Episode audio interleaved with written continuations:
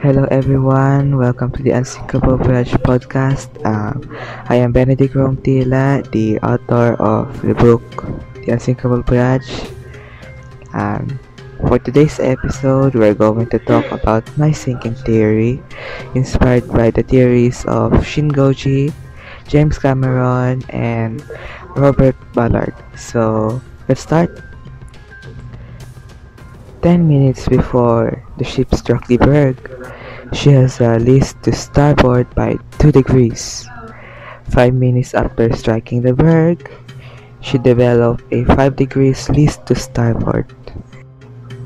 10 minutes after the collision, 5 compartments are flooding. After 20 minutes, uh, the squash court and the mailroom are already flooded Crewmen tried to save the mails but it was already too late. By 1:10 a.m., the ship's boiler room number 4 and number 5 are flooded. After 5 to 10 minutes, uh, the water reached the word Titanic on the bow. Lifeboat number 15 almost crashed on number 13 by 1:43 or to 1:45 a.m. Titanic developed a 9 degrees least to starboard and the forecastle deck is flooding. By 2 a.m. it's uh, 20 minutes before um, the whole ship is sunk in the ocean. The ship's lights begin to fade by 2:13 a.m. I think uh, the ship's navigating bridge was flooded.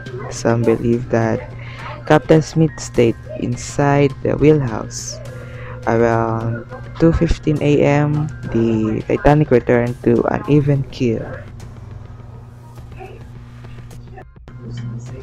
Around 2:16 a.m., the first funnel collapsed because of the pressure of the water and the grand staircase was flooded and its glass dome collapsed as the ship plunges.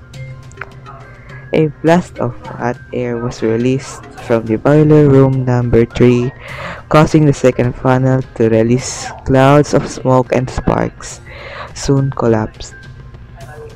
Around 2:17 a.m., Titanic lost its power and soon rises until 25 degrees. Passengers are sliding while ship creates loud cracking noises. By 2:18 a.m., I think, the ship split in two, creating loud crashing noises. Bursts of sparks were released, and the stern crashed into the waters, creating large waves. The lower section of the ship also separated, allowing the bow to be separated from the stern.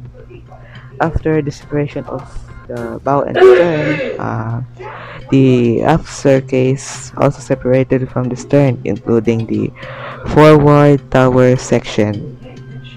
Okay, so the fourth funnel collapsed after the stern created a very hard list port. The stern rises until 20 degrees and then the ship rotates 180 degrees before going down.